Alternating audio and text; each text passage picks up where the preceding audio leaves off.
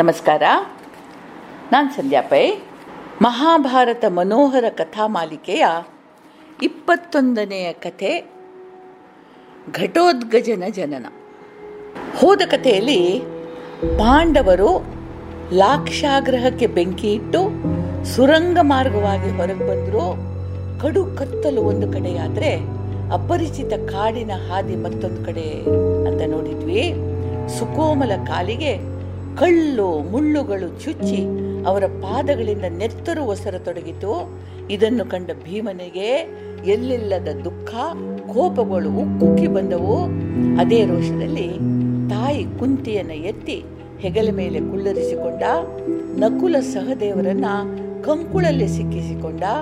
ಕೈಗಳಿಂದ ಅರ್ಜುನ ಯುಧಿಷ್ಠಿರರನ್ನು ಎತ್ತಿಕೊಂಡು ದಡ ದಡ ದಡ ದಡ ಒಡಕ್ ಶುರು ಮಾಡ್ದ. ಇಲ್ಲಿ ಒಂದು ವಿಷಯ ನಾವು ನೆನಪಿಸ್ಕೊಳ್ಬೇಕು. ಅವನಿಗೆ ವಿಷಪ್ ಹಾಕಿ ದುರ್ಯೋಧನ ಗಂಗಾ ನದಿಯಲ್ಲಿ ಹಾಕಿದಾಗ ವಾಸುಕಿಯಿಂದ ಹತ್ತು ಸಾವಿರ ಆನೆಗಳ ಬಲದ ವರದಾನ ಅವನಿಗೆ ಸಿಕ್ಕಿತ್ತು. ಆದುದರಿಂದ ಆ ಹತ್ತು ಸಾವಿರ ಆನೆಗಳ ಬಲವನ್ನು ಅವನು ಈಗ ಉಪಯೋಗಿಸಿದ. ಒಂದೇ ಸಮ ಓಡ್ತಾ ಓಡ್ತಾ ಓಡ್ತಾ ಗಂಗಾ ನದಿಯ ತೀರಕ್ಕೆ ಬಂದು ಮುಟ್ಟಿದ. ತಾನೊಬ್ಬನೇ ಆದರೆ ತುಂಬಿ ಹರಿಯುತ್ತಿದ್ದ ಆ ಗಂಗೆಯನ್ನು ಹಾರಿದಾಡ್ತಾ ಇದ್ನೋ ಏನೋ. ಆದರೆ ಐದು ಮಂದಿಯ ಭಾರ ಹೊತ್ತು ಹಾರುವುದು ಅವನಿಗೂ ಸಾಧ್ಯ ಇರಲಿಲ್ಲ. ಹೀಗೆ ಅವರು ಯೋಚಿಸ್ತಾ ಇರುವಂತೆ ನಿರ್ಜನವಾದ ಅರಣ್ಯದ ಒಳಗಿನಿಂದ ನಾವಿಕನಂತೆ ಕಾಣುತ್ತಿದ್ದವ ಇವರ ಹತ್ರ ಬಂದ. ಅವನು ಇವರ ಹತ್ರ ಬಂದು, ಯುಧಿಷ್ಠಿರ, ನಾನು ವಿದುರನಿಂದ ಆದೇಶಿತನಾಗಿ ಬಂದವ. ಯಾಂತ್ರೀಕೃತ ನಾವೆಯೊಂದು ನಿಮಗಾಗಿ ಕಾಯ್ತಾ ಇದೆ. ಅಂದರೆ ಮೆಕ್ಯನೈಸ್ಡ್, ಮೋಟರಿಂದ ರನ್ ಆಗುವ ನೌಕೆ ಆಗಲೂ ಇತ್ತು. ನಾವಿಲ್ಲ ಅಂತ ಅಂದ್ಕೊಳ್ತೀವಿ, ಇತ್ತು. ಇದು ಮಹಾಭಾರತದ ಮೂಲ ವರ್ಷನಲ್ಲಿ ಬಂದಂತಹ ಮಾತುಗಳೇ ಹೊರತು ನನ್ನದಲ್ಲ. ಯಾಂತ್ರೀಕೃತ ನಾವೆಯೊಂದು ನಿಮಗಾಗಿ ಕಾಯ್ತಾ ಇದೆ. ತುಂಬಿ ಹರಿವ ಈ ನದಿಯನ್ನು ದಾಟಲು ಇಂಥ ನಾವೆಯಿಂದ ಮಾತ್ರ ಸಾಧ್ಯ ಅನ್ನೋದನ್ನು ಮನಗಂಡು ಧರ್ಮಾತ್ಮನಾದ ವಿದುರ ನನ್ನನ್ನು ಕಳಿಸಿದ್ದಾನೆ ಅಂತ ಹೇಳಿ ಅವನನ್ನು ನಾವೇ ಅಂತ ಕರ್ಕೊಂಡು ಹೋದ. ಅತಿ ಚತುರತೆಯಿಂದ ನಿಪುಣರಿಂದ ನಿರ್ಮಿತವಾಗಿದ್ದ ಆ ನೌಕೆ ಎಂಥ ಅಲೆಗಳನ್ನು ಬಿರುಗಾಳಿಯನ್ನು ಎದುರಿಸಿ ಮುಂದುವರಿಯುವ ಸಾಮರ್ಥ್ಯ ಹೊಂದಿತ್ತು.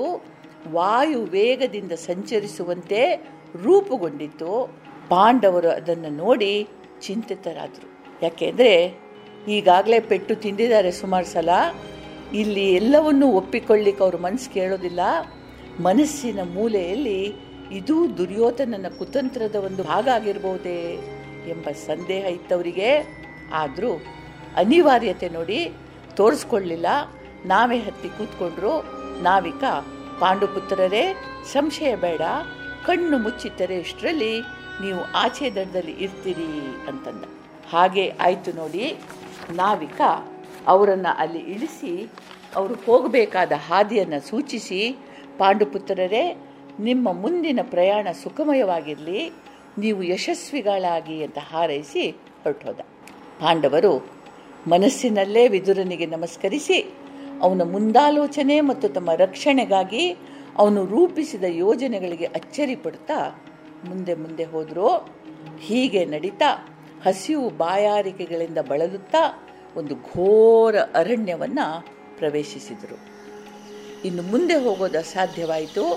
ಹರವಾಗಿ ಬೆಳೆದ ಆಲದ ಮರದ ನೆರಳಿನಲ್ಲಿ ಕುಂತಿ ಮತ್ತು ನಾಲ್ವರು ಪಾಂಡವರು ಅಡ್ಡಾದರೆ ತಾಯಿಯ ರಕ್ತ ಜಿನುಗುತ್ತಿದ್ದ ಪಾದಗಳನ್ನು ನೋಡಿದ ಭೀಮನ ಕಣ್ಣುಗಳಿಂದ ದುಃಖಾಶ್ರುಗಳು ಜರುಗಿದವು.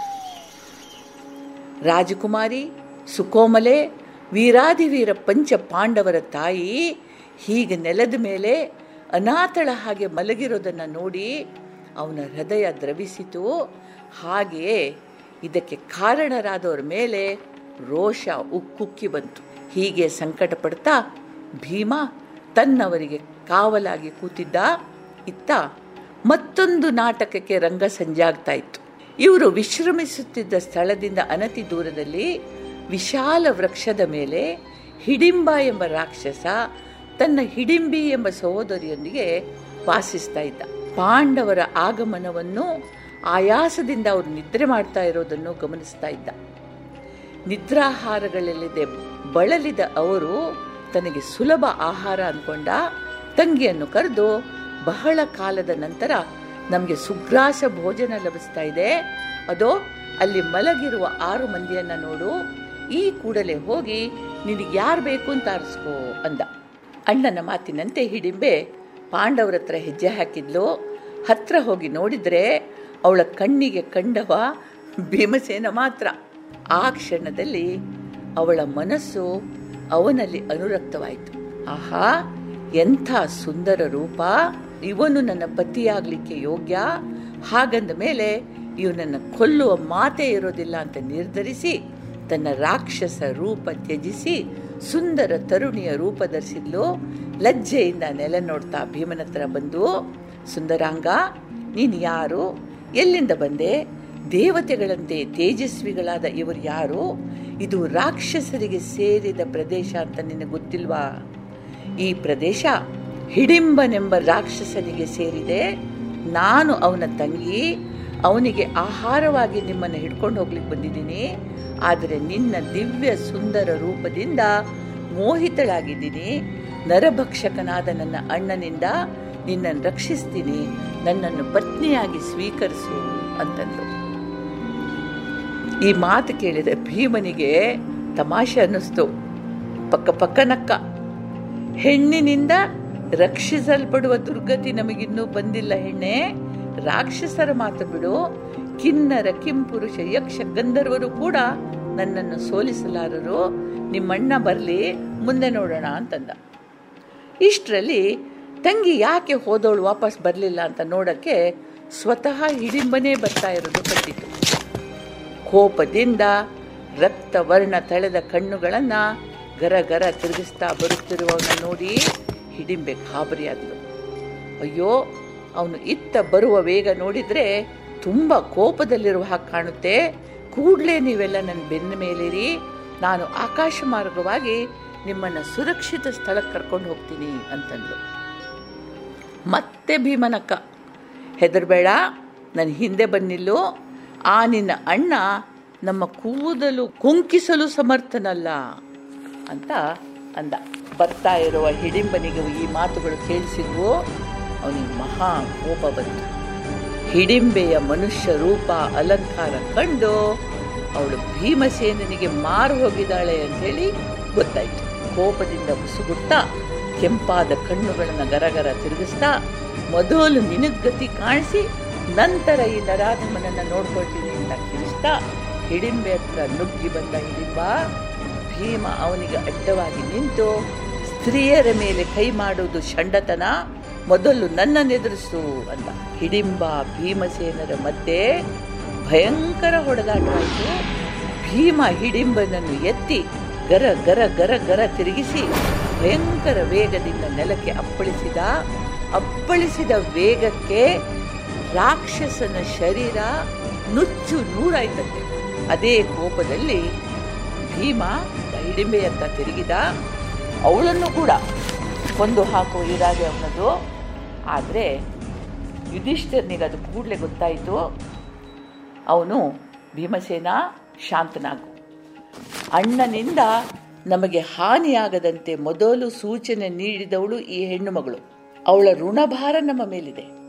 ಅಷ್ಟೇ ಅಲ್ಲ, ಸ್ತ್ರೀ ಹತ್ಯೆ ಮಹಾಪಾಪ, ಸಲ್ಲದು ಅಂದ. ಭೀಮನ ಕೋಪ ಶಾಂತವಾಯಿತು. ಆಗ ಹಿಡಿಂಬೆ ಮುಂದೆ ಬಂದು ಕೈ ಮುಗಿದು ಕುಂತಿಯನ್ನು ಕುರಿತು, ಅಮ್ಮ, ನಿನ್ನ ಈ ಮಗನನ್ನು ನಾನು ಮನಸಾವರಿಸಿದ್ದೇನೆ. ಇವನು ನನ್ನನ್ನು ಸ್ವೀಕರಿಸದೇ ಇದ್ದರೆ ನನ್ನ ಪ್ರಾಣ ಉಳಿಯೋದಿಲ್ಲ. ಸೂರ್ಯೋದಯದಿಂದ ಸೂರ್ಯಾಸ್ತದವರೆಗೆ ಒಂದು ದಿನ ಕಾಲ ಅವನನ್ನು ನನಗೆ ಪತಿಯಾಗಿರಿಸುವ ಅನುಮತಿ ಕೊಡಬೇಕು. ಅಂದರೆ ಅರ್ಧ ದಿನ, ಸೂರ್ಯೋದಯದಿಂದ ಸೂರ್ಯಾಸ್ತದವರೆಗೆ ನನಗೆ ಅವನನ್ನು ಗಂಡನಾಗಿ ಕೊಡಿ ಅಂತ ಕೇಳಿದ್ಲು.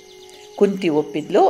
ಅನಂತರ ಹಿಡಿಂಬೆ ಯುಧಿಷ್ಠಿರನ ಅನುಮತಿ ಪಡೆದು ಭೀಮನನ್ನು ಸುಂದರ ಹಿಮಾಲಯದ ಪರ್ವತದ ತಪ್ಪಲ ಕಡೆ ಕರ್ಕೊಂಡು ಹೋದ್ಲು. ಹಿಡಿಂಬೆ ಗರ್ಭಧಾರಣೆ ಮಾಡಿ ಗಂಡು ಮಗುವನ್ನು ಹೆತ್ತಳು. ಹುಟ್ಟಿದ ಮಗು ಕೂಡಲೇ ಬೆಳೆದು ದೊಡ್ಡದಾಯಿತು.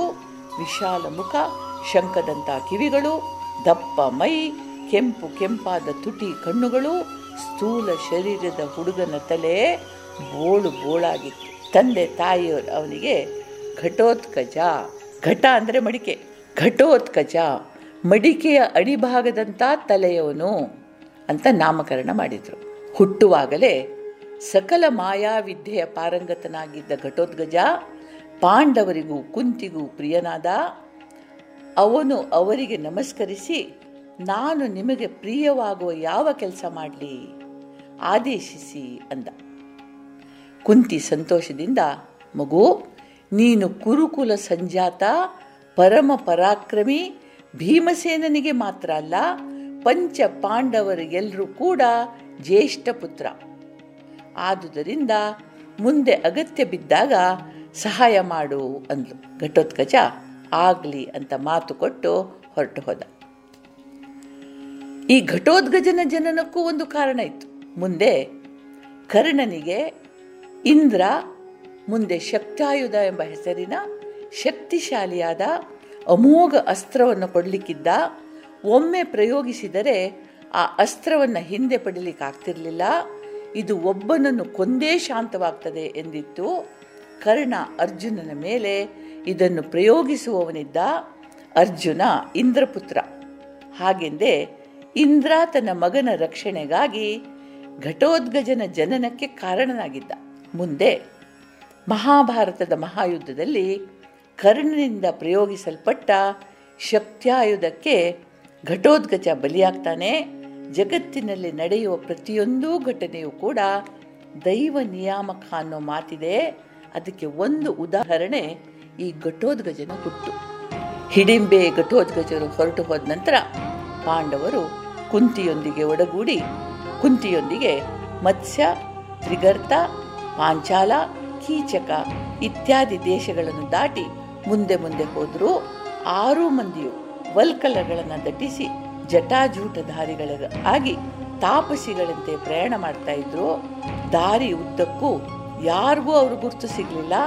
ಹೀಗೆ ಪ್ರಯಾಣ ಮಾಡ್ತಾ ಇದ್ದ ಅವರಿಗೆ ಪಿತಾಮಹರಾದ್ರ ವ್ಯಾಸ ಮಹರ್ಷಿಗಳ ದರ್ಶನ ಆಯಿತು. ಮುಂದೇನಾಯಿತು ಮುಂದಿನ ಕಥೆಯಲ್ಲಿ ನೋಡೋಣ. ನಮಗೆಲ್ರಿಗೂ ದೇವರು ಒಳ್ಳೇದು ಮಾಡಲಿ. ಜೈ ಹಿಂದ್.